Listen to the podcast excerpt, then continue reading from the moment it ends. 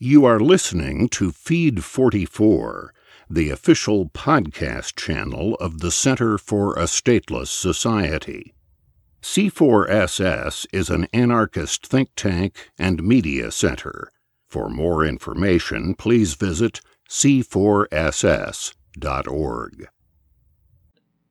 Whatever's going on in Oregon, it's not terrorism. Written by Sheldon Richman and published to c4ss.org on January 10, 2016. Read by Stephen Leger. A key to understanding the political world lies in realizing that the words terrorism and terrorist are inherently political terms.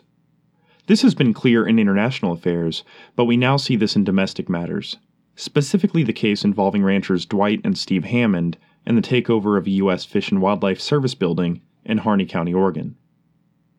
The Hammonds have been imprisoned under the Anti Terrorism and Effective Death Penalty Act of 1996, an ostentatiously get tough bill passed after the 1993 bombing of the World Trade Center and the 1995 bombing of the Oklahoma City Federal Building, favored by congressional Republicans and signed by triangulating Democratic President Bill Clinton, who was seeking re election that year, and whose wife, the hawkish Hillary Clinton, is seeking the presidency today.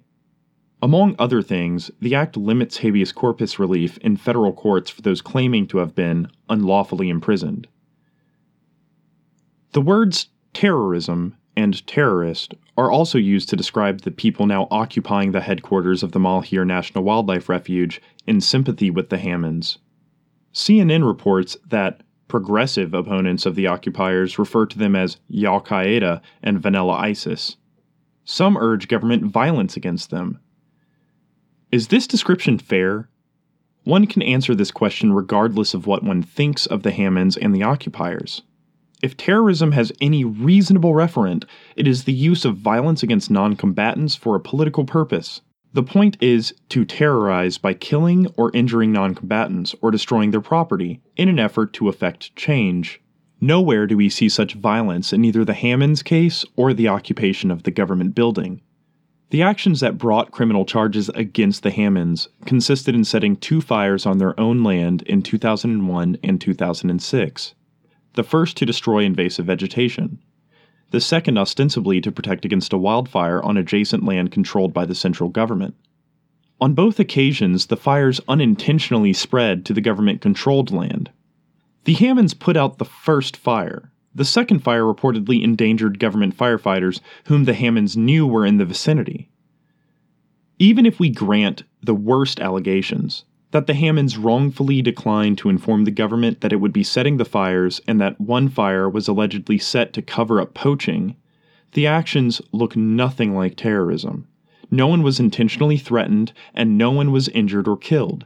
So, why were the cases prosecuted under the Anti Terrorism and Effective Death Penalty Act? Which carries a mandatory minimum sentence of five years. The trial judge refused to impose the mandatory minimum, but the government appealed after the Hammonds had served their terms and they were returned to prison, sparking the protest.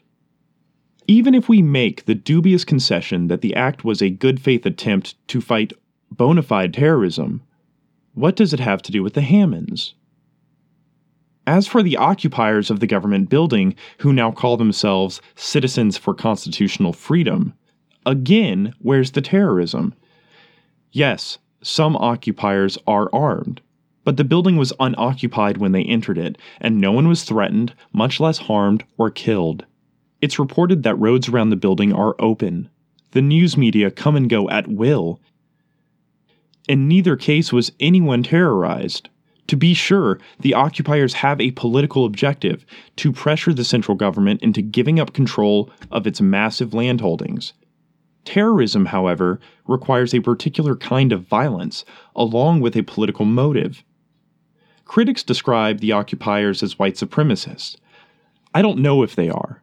However, John Ritzheimer, a spokesman for the occupiers, is an anti Muslim activist.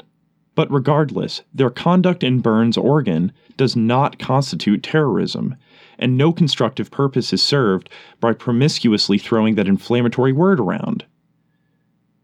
I'll leave, for another time, the controversy surrounding the government's landholdings, except to say that one need not regard all governments as illegitimate, as I do, to see something wrong in the U.S. government's control of so much land, especially in the West, holdings acquired through forcible preemption. While white ranchers and anti US government activists claim that their rights and the state of Oregon's rights have been usurped by the central government, largely overlooked is the solid claim of the Northern Paiute.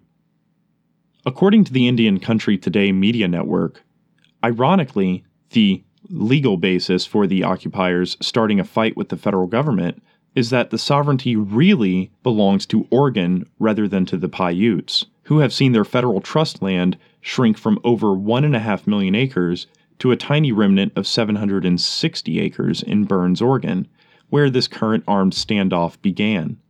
It adds President U.S. Grant established the Malheur Indian Reservation for the Northern Paiute in 1872. White settlement nibbed at the Malheur Indian Reservation until the Bannock War in 1878, which ended with the surrendered Paiutes and Bannocks on the reservation being removed, officially to the Yakima Reservation in Washington Territory.